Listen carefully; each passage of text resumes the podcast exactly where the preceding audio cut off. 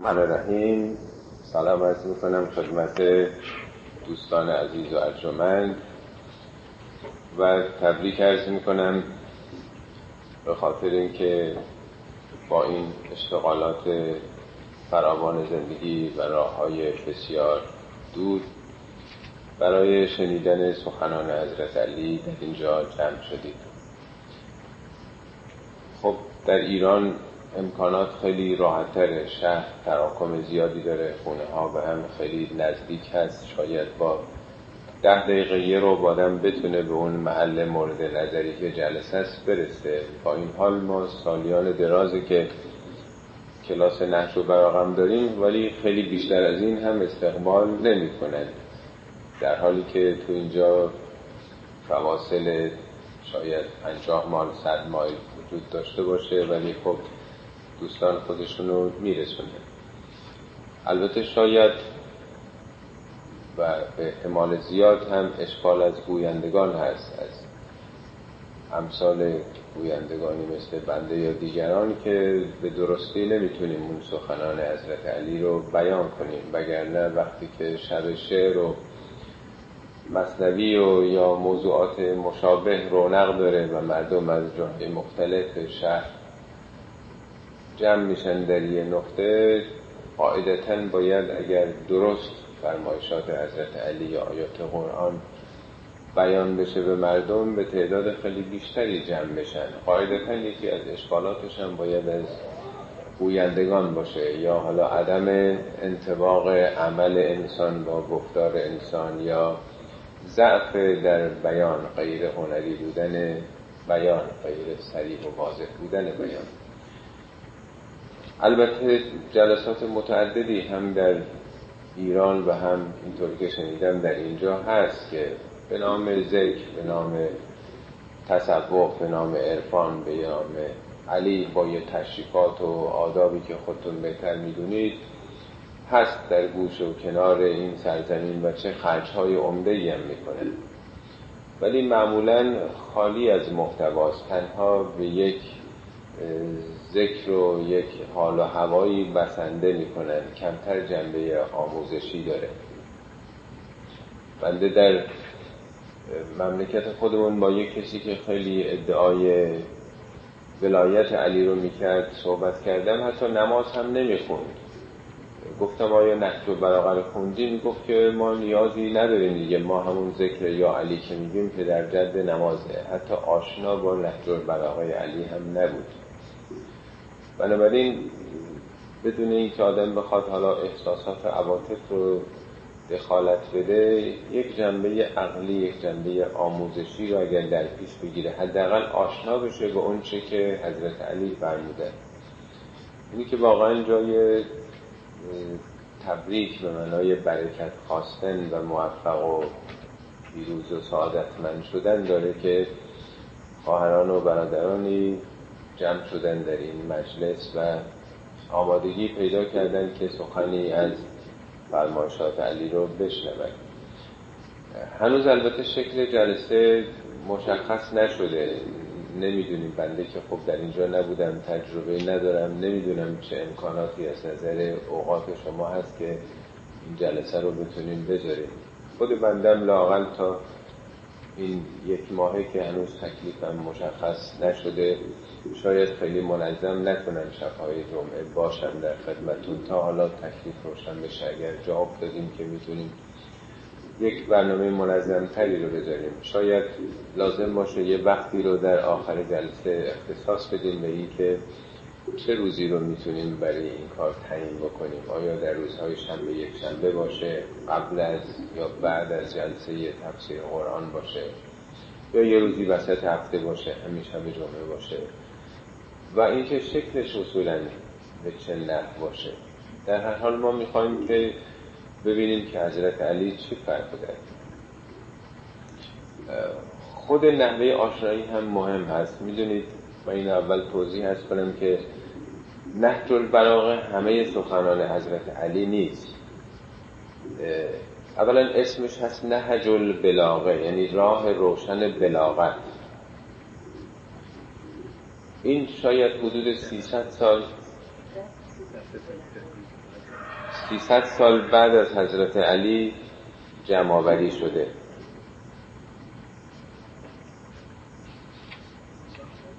بله یعنی الان حدود مثلا شاید هزار و ده سال هزار و ده پونزه ساله که این نهج و بلاغه گرد آمده.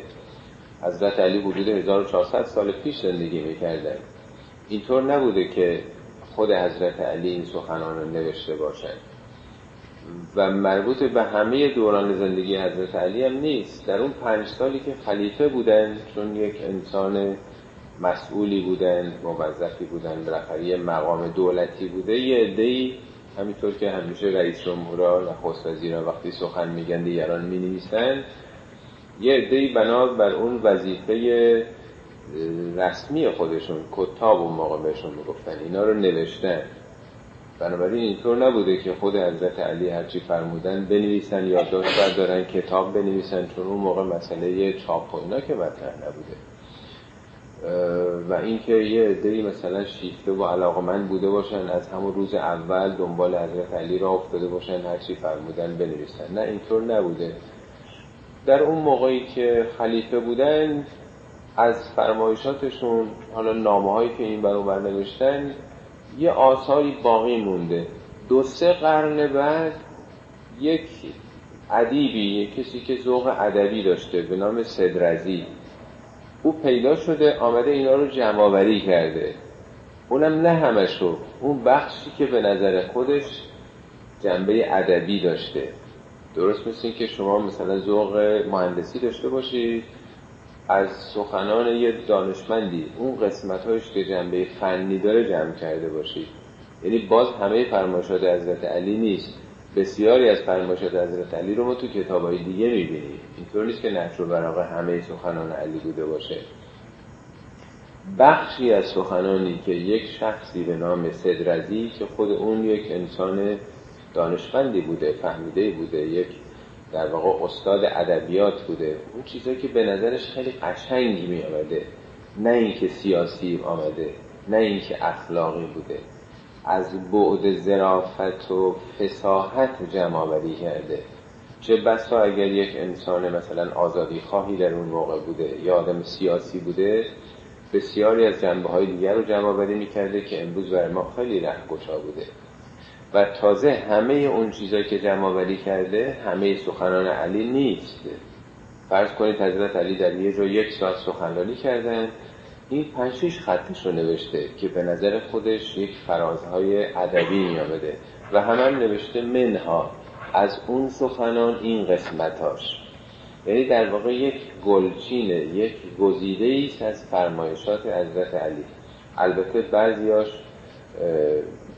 کامل یه تکست بر خودش ولی قسمت عمدهش تیکه تیکه است. در واقع ما باید تأسف بخوریم امروز که چرا ما مجموعی اون چیزی که حضرت علی فرموده در اختیار نداریم. شاید ده ها یا صدها برابر اون چه که اینجا الان جمع شده ایشون فرمایشاتی داشتن که به دست ما امروز نرسیده. من بعضی از خطبه ها رو که تغییر می‌کردم بسیار تأسف میخوردم چرا قبل و بعدش رو ندارن. یعنی یه مطلب بسیار جالب و آموزنده برای امروز ولی از وسط یه بحث انتخاب شده.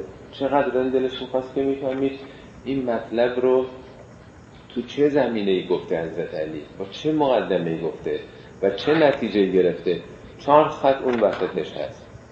از جمله مثلا بعضی چیزهایی که ایراد می‌گیرن به نهج و بعضی اظهار نظرهایی راجع به خانم ها هستش راجع به زن. اینو وسط یه مرتبه دو سه جمله اتفاق افتاده. معلوم نیست که حضرت علی اینو راجع به کی گفتن؟ تو چه شرایطیه؟ فرض کنید بعد از جنگ جمل که آیشه افتاده جلو رهبری رو به دست گرفته خب مسئله رهبری آیشه مطرح بوده و یه نکاتی که خب جنبه منفیش میچربه. این رو حالا امروز به عنوان یک قضاوت کلی و در بست حضرت علی راجع به زنها گرفتن و یک قضاوت منفی راجع به حضرت علی که حضرت علی دیدش راجع به زن اینجوری بوده. یعنی در سه چهار تیکه نهج و هیچ توجه ندارن که این سخن تو چه شرایطی گفته شده.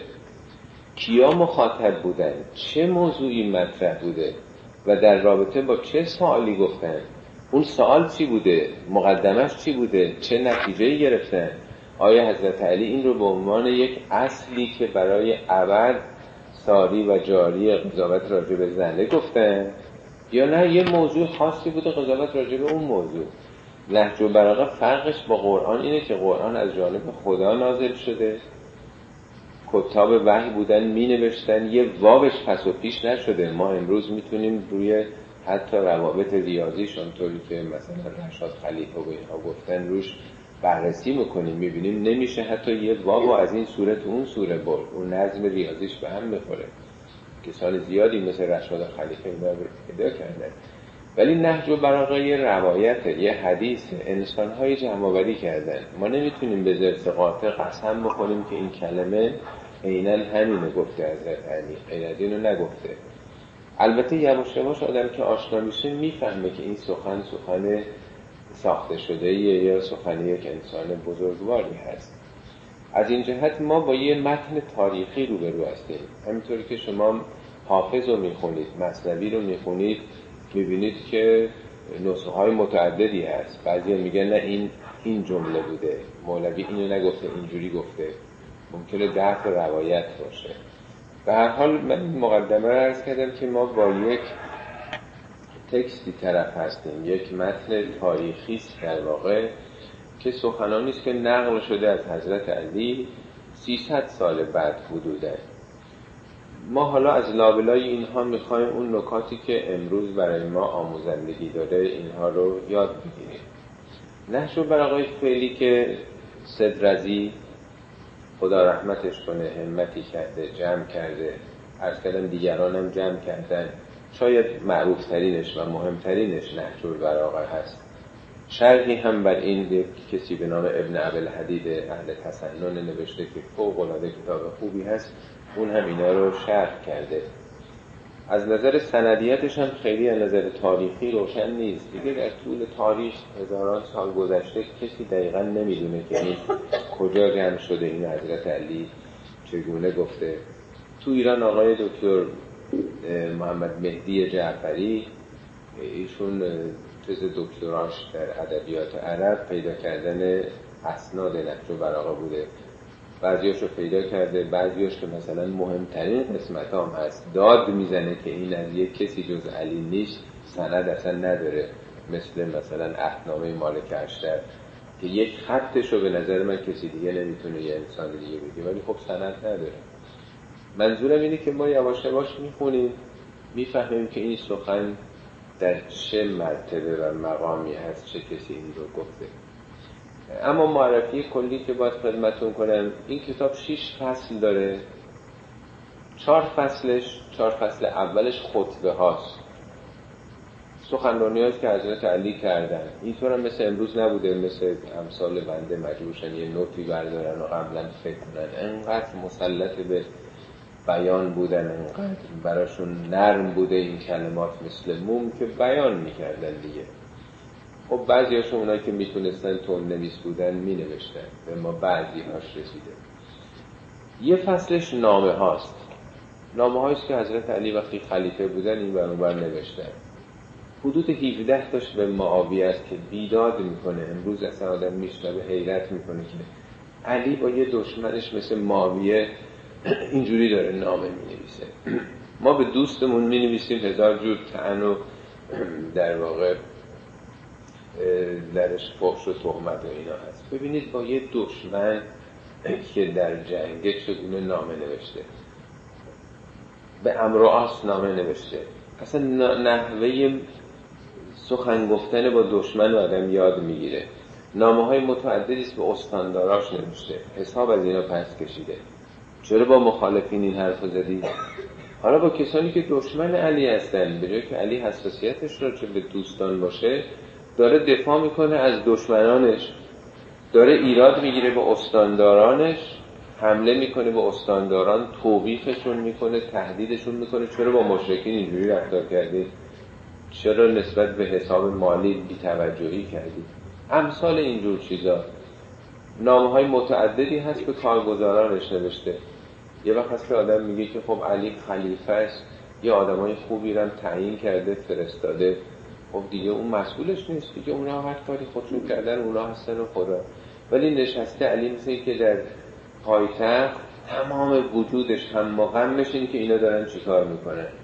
چشم های گمارده بر اینها بازرس های گمارده مرتب گزارش از چپ و راست داره بهش می‌رسه اون موقع. درست؟ حالا تو این سیستم شاید تعجب نکنید که خب تو امریکا این همه سیستم های اطلاعاتی هست. معلوم میشه که کی چی کار می‌کنه. این توی جامعه قبیلگی آنچنان سیستمی به وجود آورده که جزئیات رفتار کارگزارانش عوامل حکومتی داره به اون می‌رسه. بنابراین مرتب داره بهشون نامه می‌نویسه چرا این کار کردی چرا این کار نکردی و دائما اونها رو زیر نظر داره. این فصل پنجم نهج البلاغه که از نظر سندیت خب قویتر از بقیه است. فصل ششم کلمات قصاره. کلمات قصار یعنی چیزای کوتاه دیگه. حکمت ها حدود مثلا 430 تا حکمت هست. من به نظرم می‌رسید که امروز از حکمت ها شروع بکنیم. من خودم راستش آشناییم با نهج و براغه همینطور. بود اولش دادم این کتاب می‌بینه وحشت می‌کنه. آه که یادم می‌رسه این کتاب بخونه. هزار جور کار و زندگی داره. من تو همون دوران جوانی پیش خودم گفتم که خب این فصل شیشمش که حکمت ها هست همش یه خطی یه خطیه دیگه. سعی کنم صبح زود که مثلا بیدار شدم بعد از نماز پنج تاشو بخونه پنج دقیقه وقت می‌گیره ده دقیقه. هیچ وقت که فرصت نداره این یه کمی سخته. از قرآن سختره چون کلمات ادبیه. من یه مرتبه متوجه شدم بدون اینکه خودم تصور داشتم. یه مرتبه دیدم فصل شیشم تموم شد. آه چیزی نیست. عمر به سرعت میگذره. شما برود پنج تا ده تا بخونید یه مرتبه ببینید دو ماه سه ماهی تموم شد. بعد گفتم خب حالا نامه ها رو بخونم که میگن سندیتش زیادتره. نامه ها مثلا بدونی که متوجه باشم زمان میگذره. تمام شد. بعد خب شروع کردیم. بر حسب حالا موضوع یا فرض کنید حالا ردیف مثلا فصول. یعنی بدونی که هیچ وقت اصلا قصدی من داشته باشم که به طور جدی به عنوان یک کتاب درسی اینو بخونم متوجه شدم که تمام شده.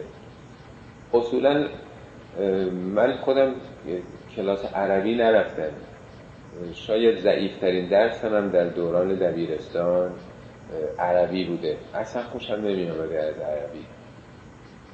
یکی عربی بود یکی انشا انشا به خاطر این بود که مادرم و خواهرم خیلی خوب انشا می نوشتن از همون روزای اول من دادم اونا نوشتن. وقتی خوندم خیلی برای من دست دادن تشویق کردن. بردن سر صف حتی. خوب یادمی که کلاس دوم سوم دبیرستان بودم یه انشا راجع مادر بود. منو فرستادن رادیو. تو رادیو خوندیم. اون موقع که برنامه کودکم بود. ولی این بزرگترین در واقع صدمه بود که به خودم زدم. یعنی من معرفی شدم به عنوان کسی که این فوق العاده قلمش خوبه در حالی که من الفبای انشارم بلد نبودم. ولی تو همین رو درواسی موندن تا سالهای دبیرستانم مجبور شدم که یه سری موضوعات رو حفظ بکنم که آبروم نریزه دیگه.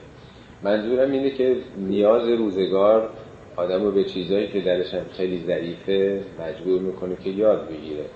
قرآن هم من دیدم چون تو خونه پدرم به عنوان عادتشون ایشون چند تا عادت داشتن که هیچ وقت ترک نمی‌کرده.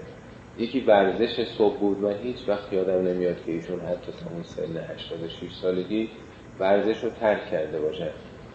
تو هر شرایطی اون نیم ساعت صبح یا بعد از رو ورزش می‌کردن حتی یادم یه روز رفته بودیم مسافرت تو زنجان تو یه بالاخونه ای بودیم. حالا ایشون هم سنین بالا بود.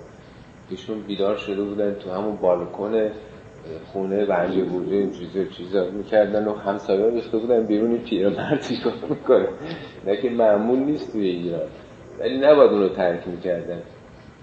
و از جمله صبح قرآن میخوندن یک صفحه.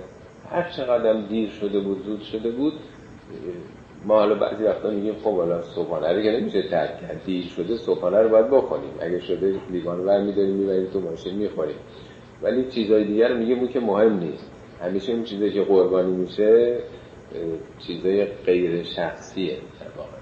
ولی ایشون این رو داشتن. ما رو تقلید راستش خیلی نفته ثواب بود. بعضی وقت دادم تو بچگی چیزایی دست پدر مادرش بدونه که بدونه تقلید می‌کنه ولی تقلید خوبه. ما هم یواش یواش خب میخوندیم.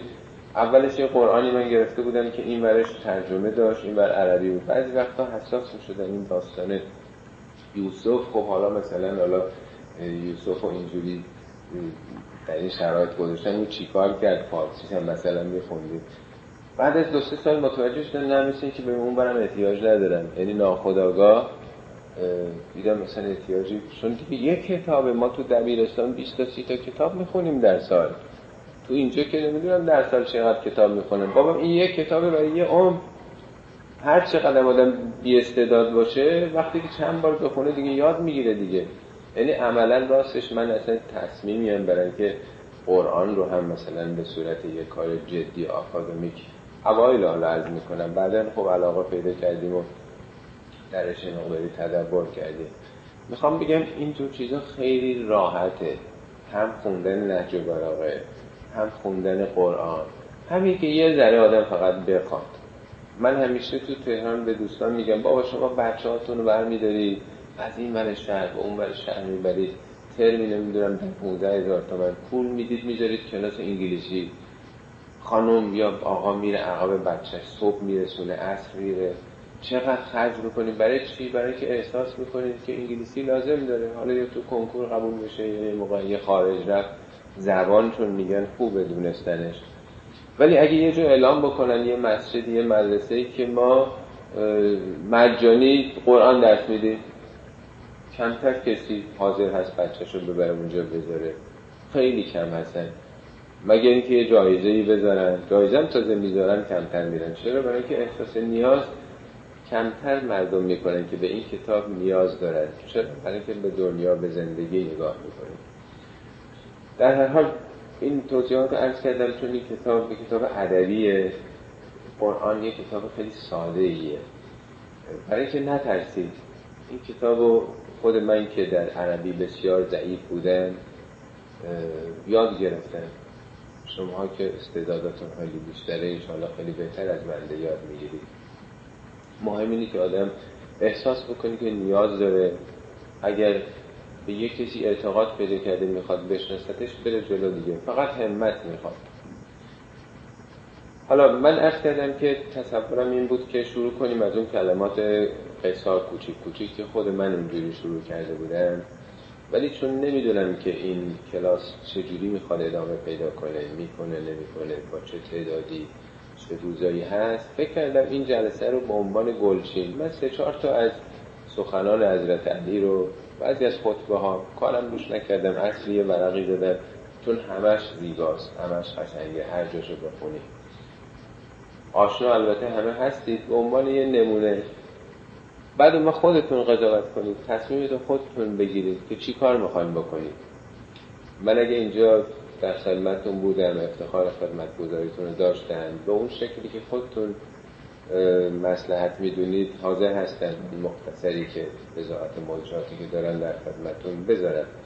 ولی مهم اینه که خودتون ببینید که چگونه می‌خوان. حالا من بیش از این در مقدمه متوقف نشم که خیلی وقت گذشت. من بعضی از این چیزها رو براتون می‌خونم خطبه ها رو. یکی حالا خطبه 42 رو بیارید.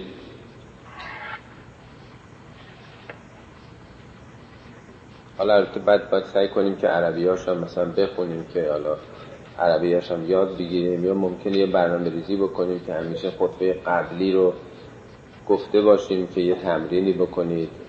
اینا خب همه کارهاییست که میشه کرد. فعلا بنده صفر کیلومتر هستم. خیلی اطلاع ندارم. من خطبت لله علیه السلام. از خطبه او که بر او درود باد. ببینید از کردم همیشه بخشی از خطبه است. میگه گوشه ای از این خطبه این چهار پنج کلمه بود. ممکنه یه خطبه ده صفحه بی صفحه ای بوده ها ایشون این تیکه هاشو در برده ایوه الناس ان اخوف ما اخاف علیکم اثنان. ایوه الناس ای مردم. نمیگه ای مسلمان ها ای مؤمنین مردم انسان ها یه مسئله انسانیه یه مسئله بشریته. ان اخوف اخوف یعنی خوفناکتر. ما اخاف علیکم. اون چی که من بیش از همه بر شما بیم دارم بیش از همه بر شما نگرانم دو چیز بیشتر نیست. این خیلی مهمه که ما بدونیم علی از چی برای ما نگران بوده؟ چه دغدغه‌ای برای ما داشته؟ چه توصیه‌ای برای ما داشته؟ راهنمای علی برای ما چیه؟ میگه انسان ها من از دو چیز برای شما میترسم نگرانم. چیه اون دو چیز؟ اتباع الهوا و طول العمل. این دوتاست اتباع یعنی تبعیت پیروی. ما تو زندگی دنبال چی هستیم؟ هوا یعنی هوای نفس یعنی دل. خواهش دل میگه دو چیز من از شما میترسم. یکی اینکه تو دنیا برید دنبال چیزی که دلتون می‌خواد. یعنی دلتون براتون رهبر باشه. هرچی خوشتون میاد هرچی دلتون می‌خواد. بنده خدا که دنبال دل نیست. بنده خدا دنبال اینه که چی مسلحته چی ارزشه چی فضیلته چی مهمه. نه اینکه من چی دلم می‌خواد. من دلم خیلی چیزا می‌خواد. آدم خیلی چیزا داره. شهوت داره غضب داره به اصطلاح مال پرستی داره. میگه بزرگترین خطری که در کمین شما این هست که تو دنیا برید دنبال دلتون.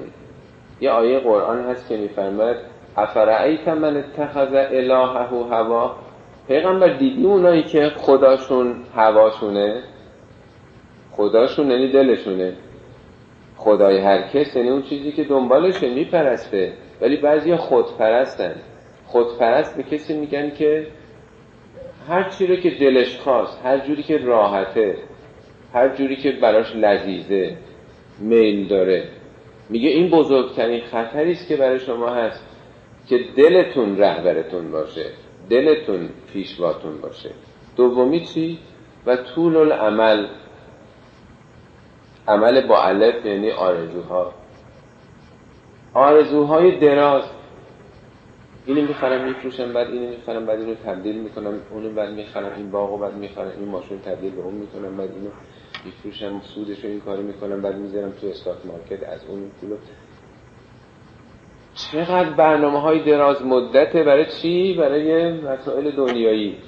نمیگه آدم نباید برنامه ریزی داشته باشه نمیگه نباید دنبال به اصطلاح آرزوهایی باشه مؤمن آرزوهاش مشخصه محدوده. مگه عمر دست اون از کجا آدم می‌دونه که تا کی زنده است؟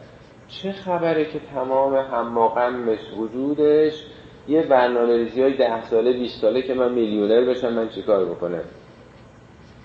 یعنی میگه همتتون این نباشه. حالا توضیح میده چرا اینها بده. فاما اتباع الهوا فیسد عن الحق.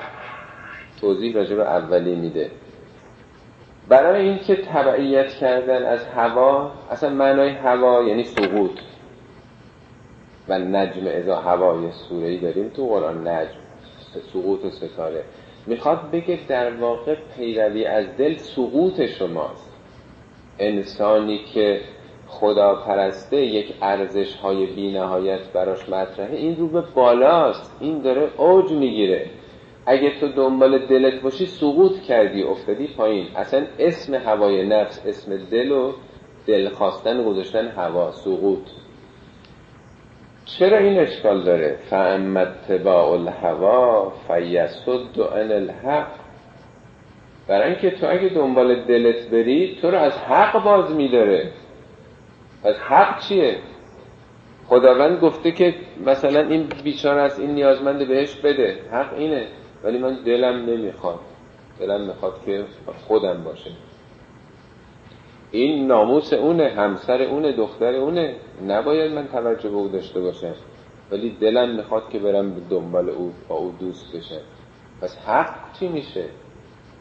حق یعنی معیارها ارزشها نیک و بدها. حلال و حرامها چیزهایی که خدا بر ما تعیین کرده این کارو بکنید این کارو نکنید. تو اگه بخوای دنبال دلت باشی پس حق چی میشه؟ و یسد عن الحق. از حق تو باز میمونی.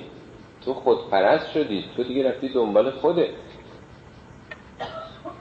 اما دومی و اما طول العمل فینسل آخره این آرزوهای دراز چی کار می‌کنه؟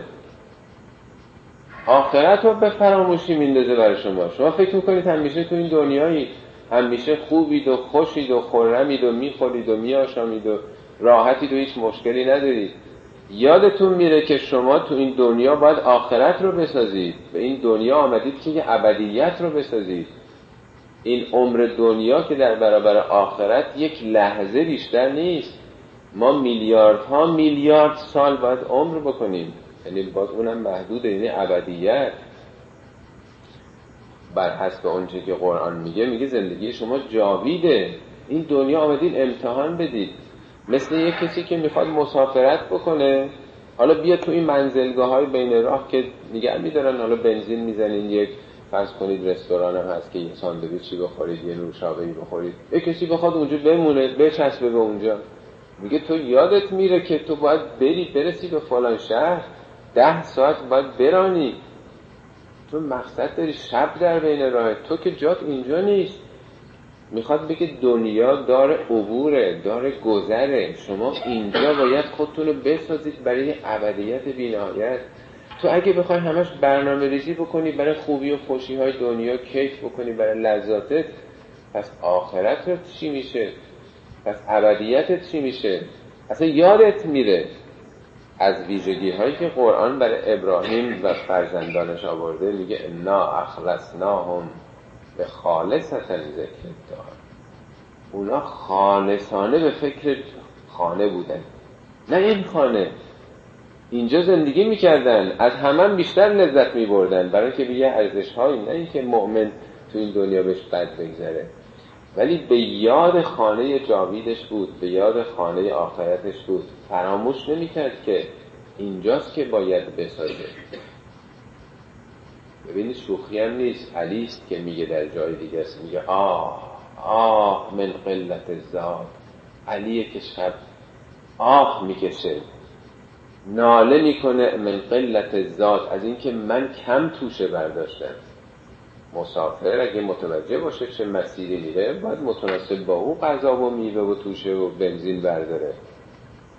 میگه آه من قلت زاد و طول طریق. راه درازی که باید برم و بعد سفر این سفر طولانی. او با اون عملش آه می‌کشه ناراحت احساس و قصه می‌کنه. مثل کسی که خودش رو برای مسابقه یا کنکوری آماده می‌کنه. ولی هم درس خونده. میگه وای بر من وای بر من. من پنج ساعت درس خونده.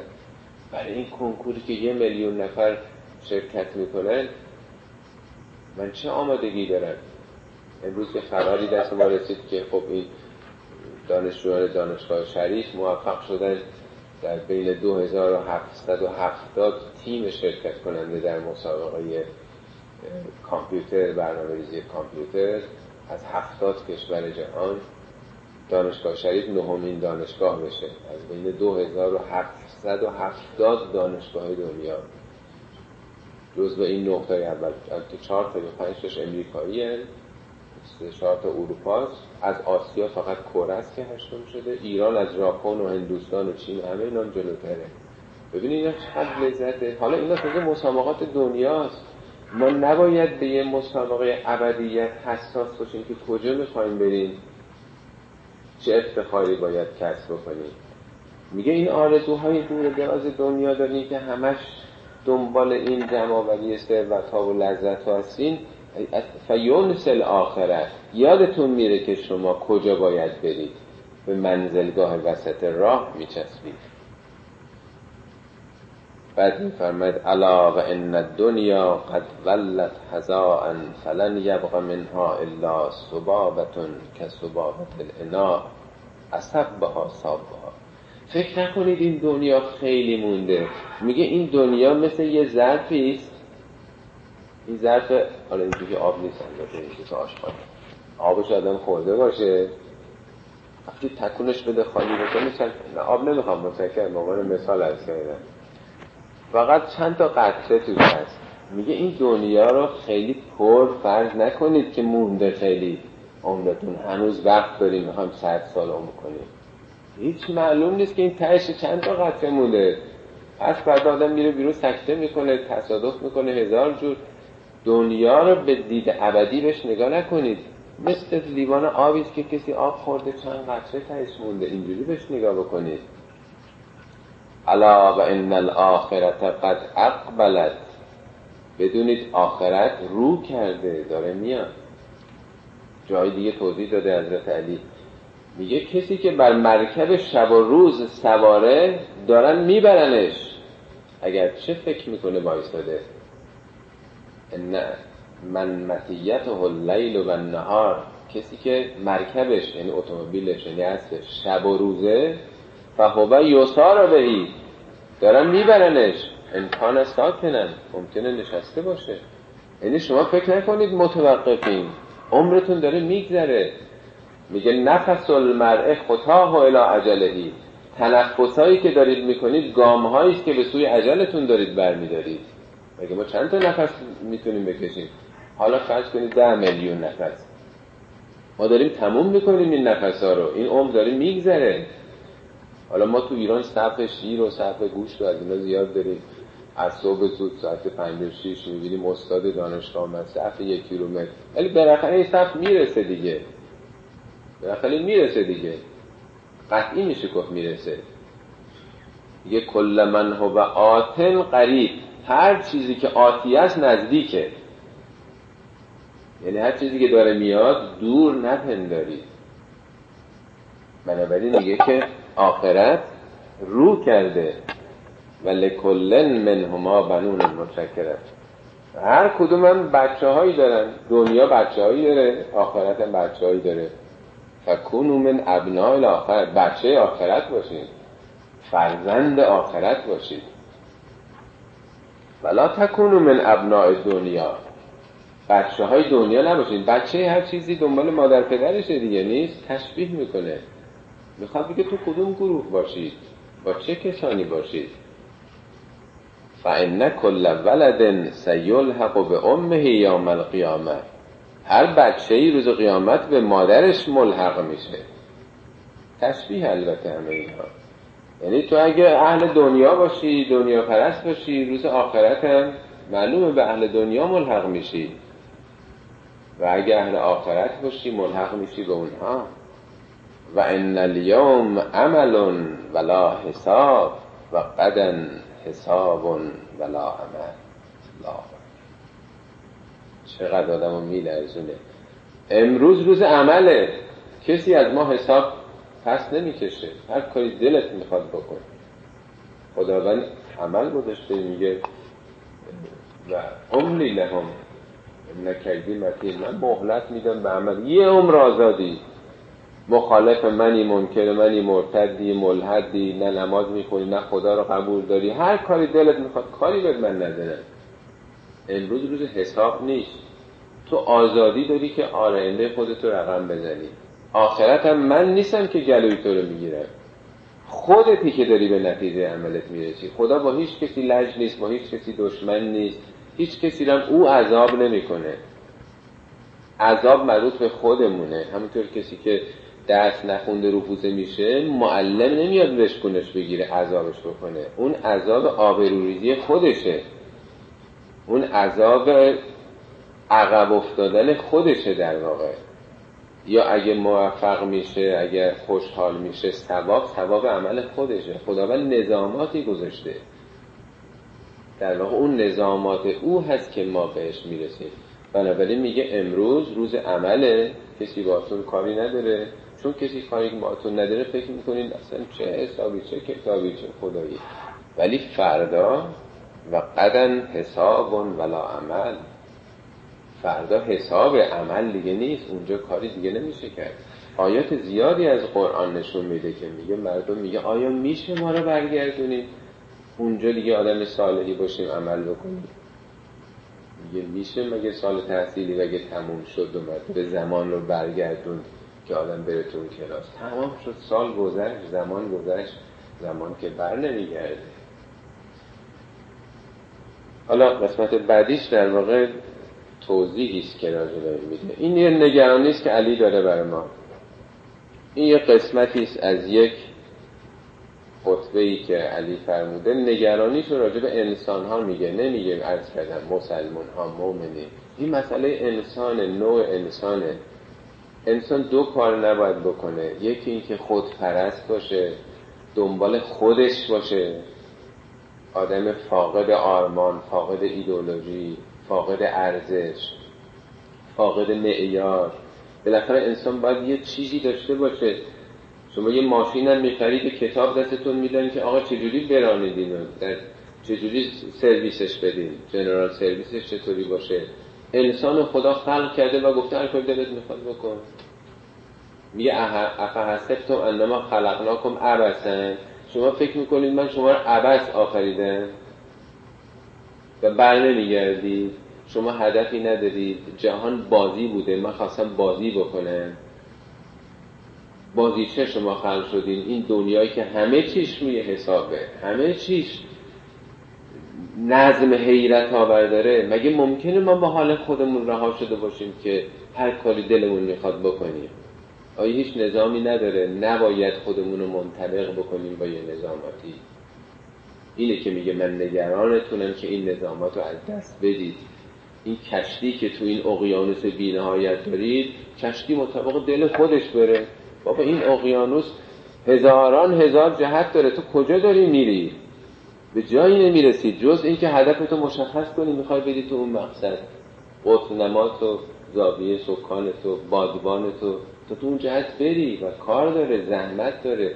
24 ساعت باید مراقب باشی. هزاران خطر در کمینت هست و دومی که انقدر به این برانور نچسب انقدر آرزوهای دور و دراز نداشته باش. این دنیا ارزش اینو نداره. میگه باهای زندگی شما بهشته. خودتون ارزون نفروشید. منظور بهشت این نیست که یه جاییست که مثلا میشه خورد و میشه خوابید و میشه مثلا خیلی چیز که آقایون میگه. قرآن میگه سار او الی مغفرتن. سرعت بگیرید به سوی پاک شدن. و جنت ارزها سماوات و الارض. بهشتی که فراخناش هستیه. بهشت یه باقی نیست که گوشه زمین که. ارزها ارزش از نه طول. ارزها این فراخناش. سماوات و الارضه. نه کره زمین نه منظوم شمسی نه کهکشان راه شیری. میگه بهشت همه هستیه. تو که می‌خوای همه هستی رو به دست بیاری حیف نیست که بچسبی به یه چیزای بی ارزش دنیایی. این دو بار تو قرآن اومده. یه جا میگه سابقو الی مغفرت سبقت بگیرید از هم. چرا از اون یکی عقب تری سعی کن از اون جلو بزنی. پیشتاز پیشگام جانباز هر چی هست. جلو بزن از اون. یه جا میگه سابقو الی مغفرت یه جا میگه سار او. سرعت بگیرید سرعت و سبقت شوخی نیست قضیه. قضیه ابدیت ماست.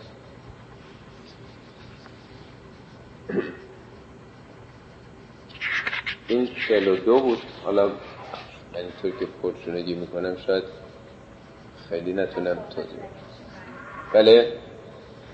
خط آخرش توضیح خود چیزه؟ توضیح خود نویسنده است. میگه معنای هزا یعنی سریعه. میگه دنیا داره هزا میگذره یعنی سریع داره میگذره. میگه بعضی از مردم این رو جزا نوشتن تو بعضی از خطبه با جیم یا زال. یعنی توضیحاتی که داده جز سخن حضرت علی نیست.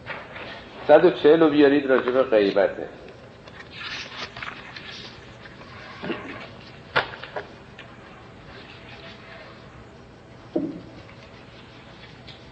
نقل مجالس ما.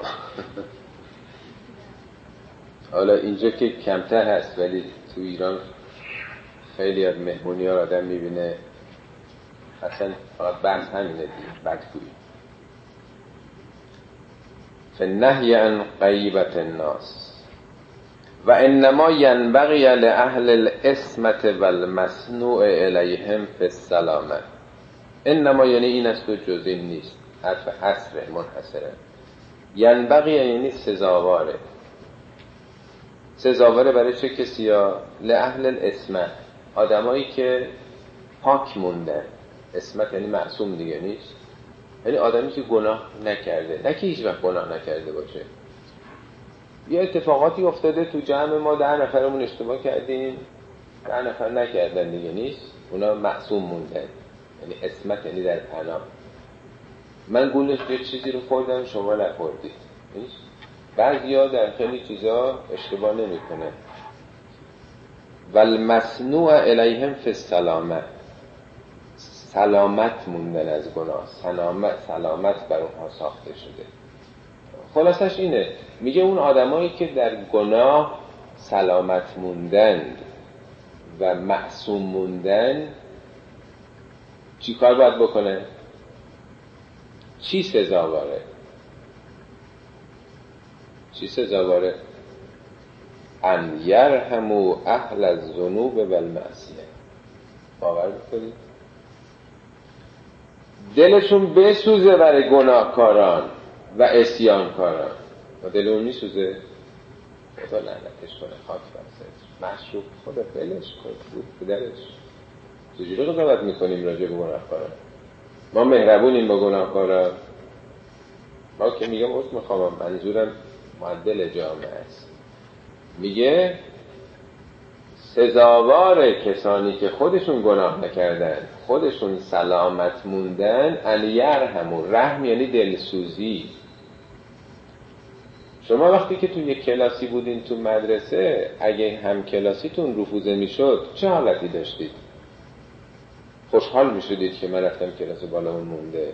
آدم قصه می‌خوره که ما با هم پشت یه نمکتی میشستیم ما هم رفیق بودیم حیف حیوانی حالا چقدر قصه می‌خوره؟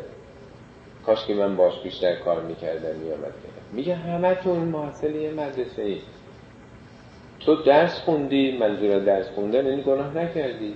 خب یکی کرده. تو باید دلت بسوزه برای او. باید بهش کمک بکنی. ان یرهمو اهل زنوب زنوب یعنی زنب یعنی گناه دیگه. معصیه یعنی نافرمانی اسیان. یعنی بر کسانی که خدا رو اسیان می‌کنن و گناه می‌کنن شما باید دلسوز باشید. نه اینکه افتخار بکنید و کینه و نفرت و دشمنی به اونا داشته باشید.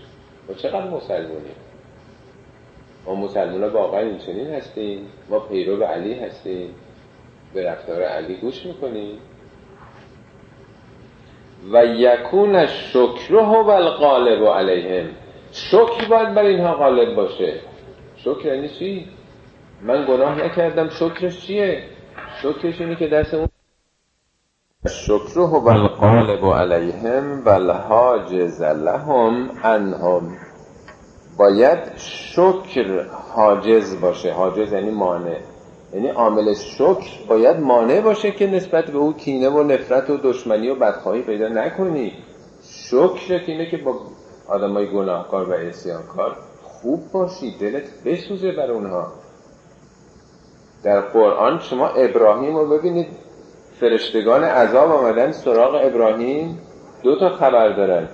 یکی میگن خبر بشارت فرزند میگه نه کار اصلیتون چیه؟ میگن عذاب قوم لوط. ابراهیم قرآن میگه که یجادل و نفی قوم لوط. خدا میگه با ما مجادله می‌کرد راجع به قوم لوط.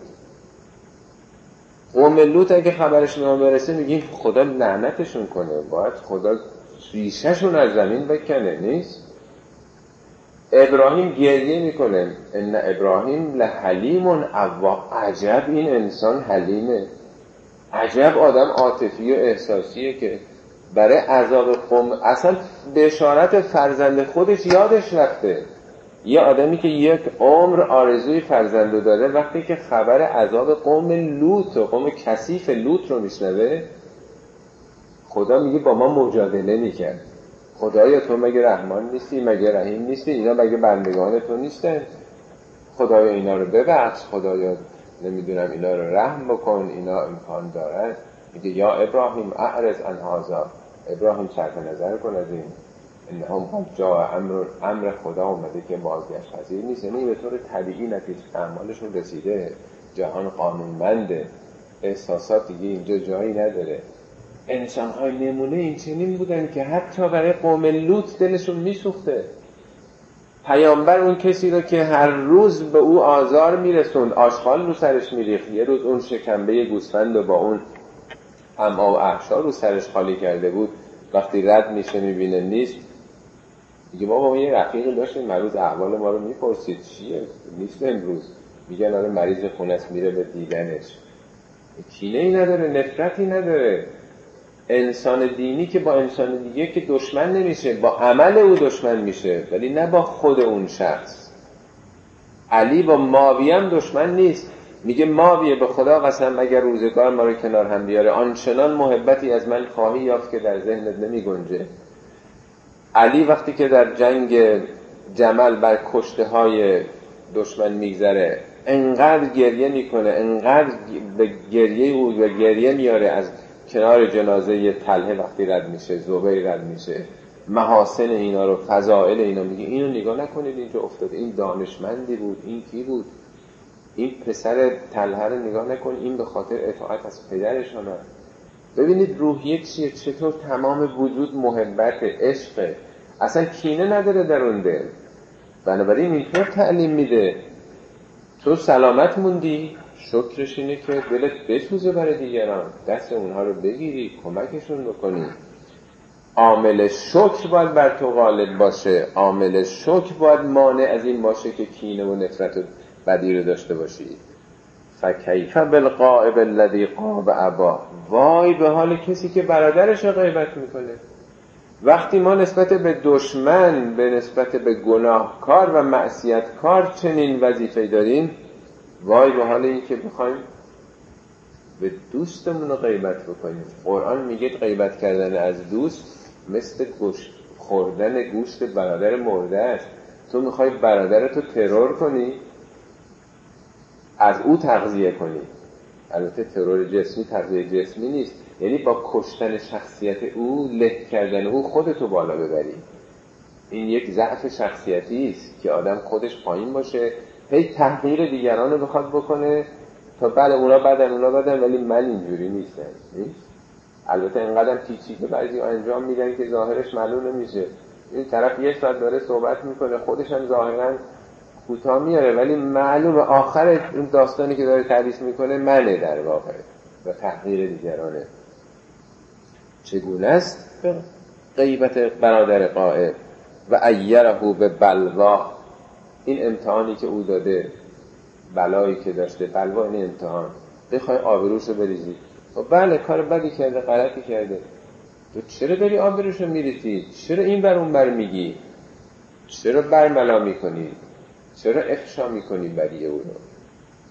اما ذکر موضع ستر الله علیه من ذنوبهی مما هو اعظم من الذنب الذی غابه به. یادت نمیاد خدا چقدر تو رو پوشونده؟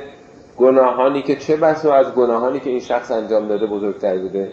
خودت کم گناه کردی؟ چرا چه خبره که دیگری را آبروش رو می‌خوای بریزی؟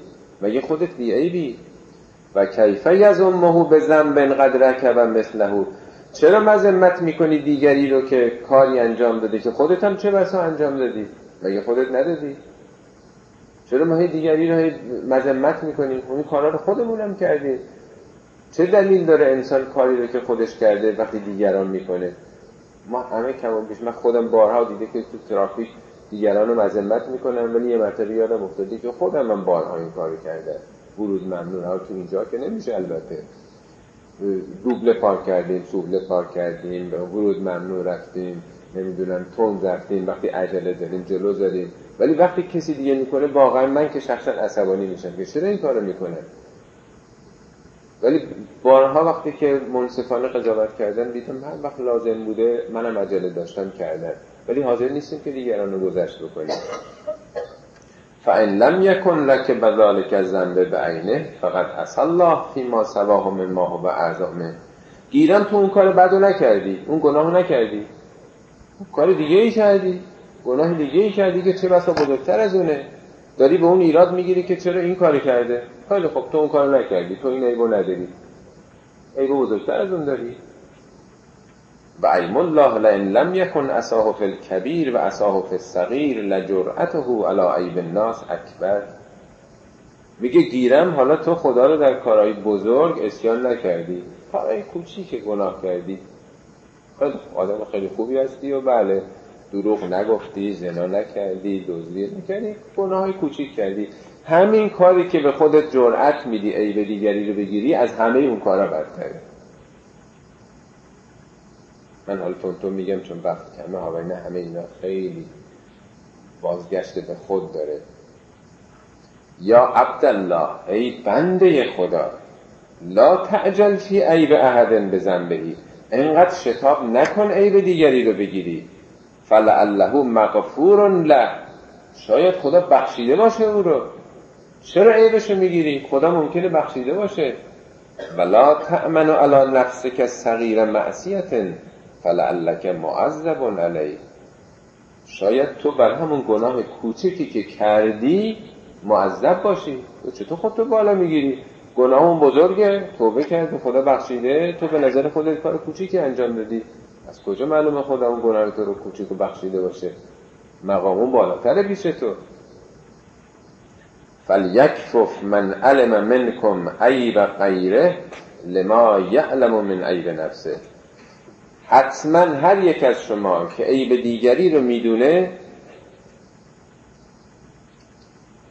باید عیب او رو پنهان بکنه برای اینکه عیب خودش رو هم می‌دونه. ولی یکن شکر رو شاغل له علی معافاتهی من مبتولی بهی غیره. عامل شکر باید او رو مشغول بکنه تا اینکه به دیگری بپردازه. میگه همیشه بر شکر باید بر شما غالب باشه. الحمدلله من این کارو نکردم. و تو چه به من میشه که دیگری اون کارو کرده؟ بارها تو نهج و براغه حضرت علی گفته تو با خوش به حال کسی که تو با لمن شغل عیبه ان عیوب الناس. خوش به حال کسی که معایب خودش مشغول کرده او رو به معایب مردم.